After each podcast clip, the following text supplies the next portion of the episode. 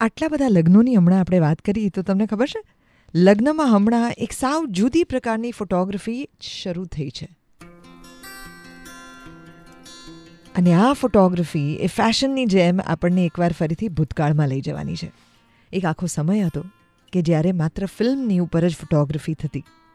Role એને બરાબર ધોવામાં આવે અને જો ધોતા પહેલાં એ કોઈ પણ રીતે સનલાઇટ એટલે કે સનના સંપર્કમાં આવી જાય તો ઘણા ફોટા બગડી પણ જાય.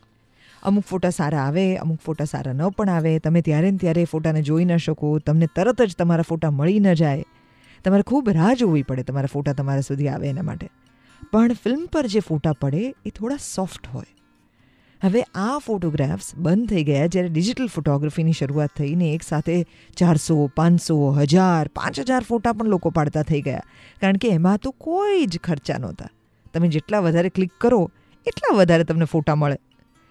સ્કોટલેન્ડના એડિનબર્ગમાં આવેલા એક વેડિંગ ફોટોગ્રાફર અન્ના અર્બનનો હમણાં એક ઇન્ટરવ્યૂ ખાસો વાયરલ થયો છે.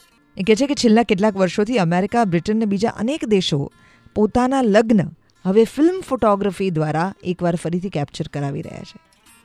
પહેલાં ડિજિટલ ફોટોગ્રાફી માટે ક્રેઝ હતો, હવે પાછા ફિલ્મ પર જવા માટે થઈને લોકો વધુ મોટો ખર્ચો કરી રહ્યા છે.